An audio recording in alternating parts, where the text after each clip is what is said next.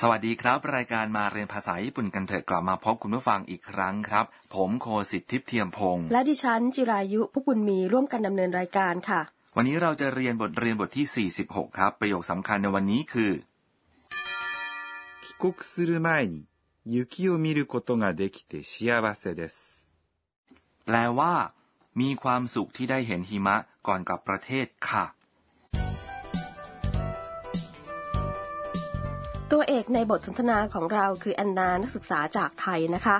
หลังจากงานวันเกิดแอนนาเคนตะส่งแอนนากลับหอพัก ตอนที่สองคนเดินออกไปนั้นปรากฏว่าคืนนั้นหิมะเริ่มตกลงมาค่ะ ครับไปฟังบทสนทนากันครับ ประโยคสำคัญคือ 帰国する前に雪を見ることができて幸せです。 แปลว่า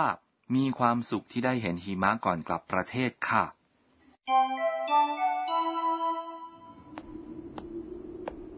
もしかして、雪これは粉雪。粉のようにサラサラしているでしょ帰国する前に、雪を見ることができて、幸せです。 ไปฟังคำอธิบายครับ แอนนามาจากไทย ครั้งนี้เป็นครั้งแรกที่เธอได้เห็นหิมะครับ もしかして、雪 แปลว่า อาจจะหิมะตกเหรอ もしかして、 แปลว่า อาจจะ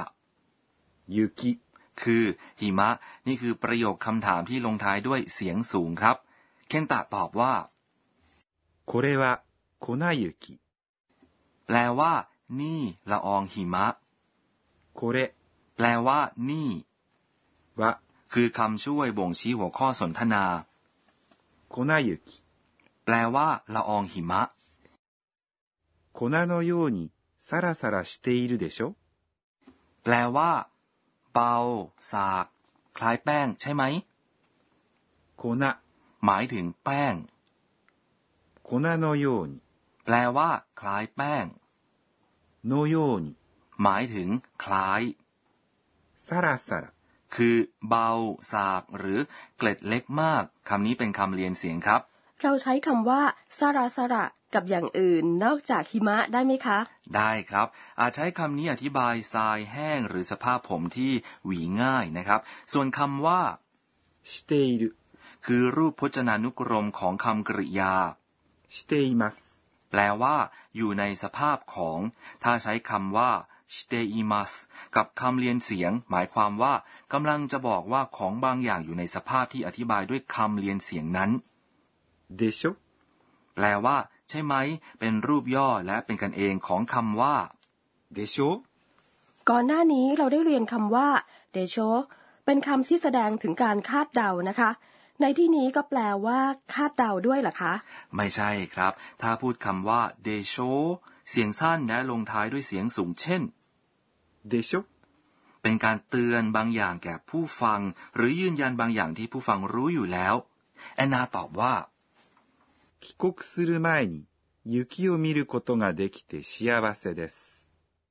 แปลว่า มีความสุขที่ได้เห็นหิมะก่อนกลับประเทศค่ะ 帰国する、 แปลว่า กลับประเทศ 帰国 คือ การกลับประเทศ する、 คือรูปพจนานุกรมของคำกริยา します。 แปลว่าท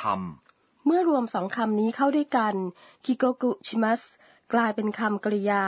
แปลว่ากลับประเทศ ถูกต้องไหมคะ ำถูกต้องครับ แอนนากำลังจะสำเร็จการศึกษาในต่างประเทศเป็นเวลาหนึ่งปี 前に、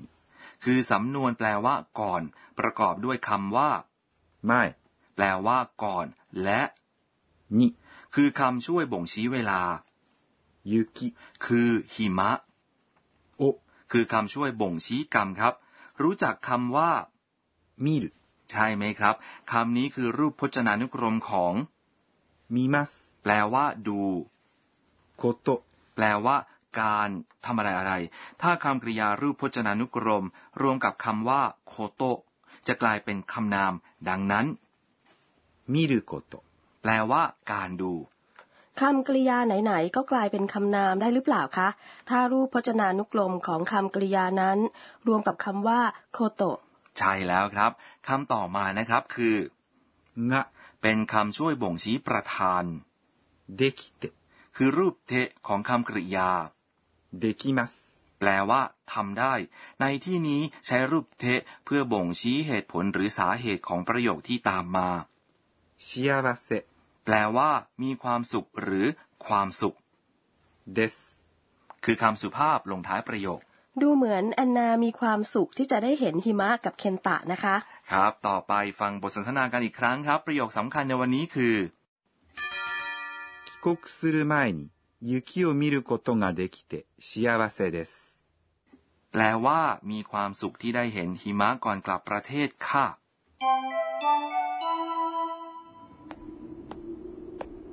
もしかして雪これは粉雪粉のようにサラサラしているでしょ帰国する前に雪を見ることができて幸せです ต่อไปเป็นช่วงครูสอนภาษาญี่ปุ่น รองศาสตราจารย์อากาเนะโทกุนางะ ที่ปรึกษารายการจะสอนเรื่องที่เราจะเรียนกันในวันนี้ครับ ค่ะ วันนี้เราได้เรียนสำนวนฮิโกกุสุริมายนิแปลว่าก่อนกลับประเทศกันไปแล้วนะคะ อาจารย์กรุณาสอนวิธีใช้ไมนิที่แปลว่าก่อนด้วยนะคะ เราไปถามอาจารย์กันครับ 私が教えましょう อาจารย์อธิบายว่า 前に แปลว่า ก่อน คือคำพูดที่เน้นว่าทำอะไรก่อนทำอย่างอื่น ใช้คำกริยารูปพจนานุกรมนำหน้ามาเอนิแปลว่าก่อน ถึงแม้ว่าทั้งประโยคอยู่ในรูปอดีต แต่คำกริยาหน้ามาเอนิก็จะอยู่ในรูปพจนานุกรม ซึ่งแสดงถึงรูปปัจจุบันครับ เช่น จะพูดเป็นภาษาญี่ปุ่นว่ายังไง ถ้าจะพูดว่า ล้างมือก่อนกินข้าวค่ะ ข้าวคือ ご飯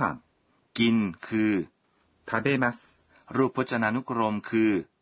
食べる มือคือ 手 ล้างคือ 洗います และรูปอดีตคือ 洗いました ดังนั้นถ้าแต่งประโยคจะพูดว่า ご飯を食べる前に手を洗いました ครับในทางตรงกันข้าม ใช้คำว่า 後で หรือ หลัง เมื่อต้องการเน้นว่าทำอะไรหลังจากทำบางสิ่งไปแล้ว ใช้รูปตะนำหน้าอาโตเดะ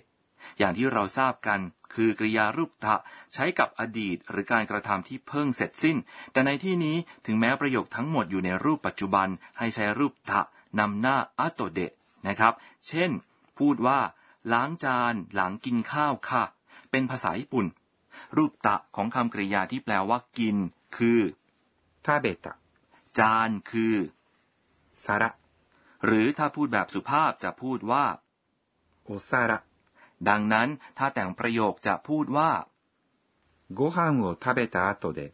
お皿を洗います กล่าวโดยสรุปใช้คำกริยารูปพจนานุกรมหน้า 前に แปลว่าก่อน และใช้รูปตะหน้า 後で แปลว่าหลัง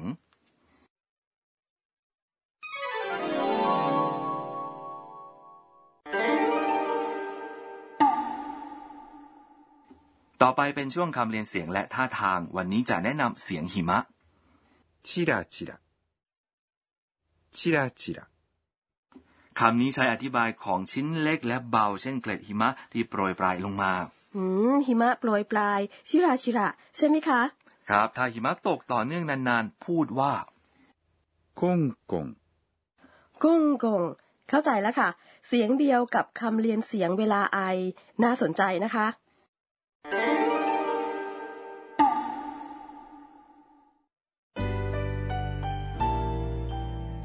ต่อไปฟังบันทึกของแอนนา えー、っと今日は ละอองหิมะคือโคนายุกิ ส่วนหิมะแฉะแฉะเรียกว่าโบตังยุกิ โบตังคือชื่อดอกโบตัน คนมักพูดว่า ปุยหิมะใหญ่ๆ ดูราวกับกลีบดอกโบตันสีขาว คุณผู้ฟังชอบบทเรียนที่ 46 ไหมครับ คราวหน้าติดตามการเรียนครั้งสุดท้ายของแอนนาที่มหาวิทยาลัยของเธอค่ะสำหรับวันนี้ สวัสดีครับ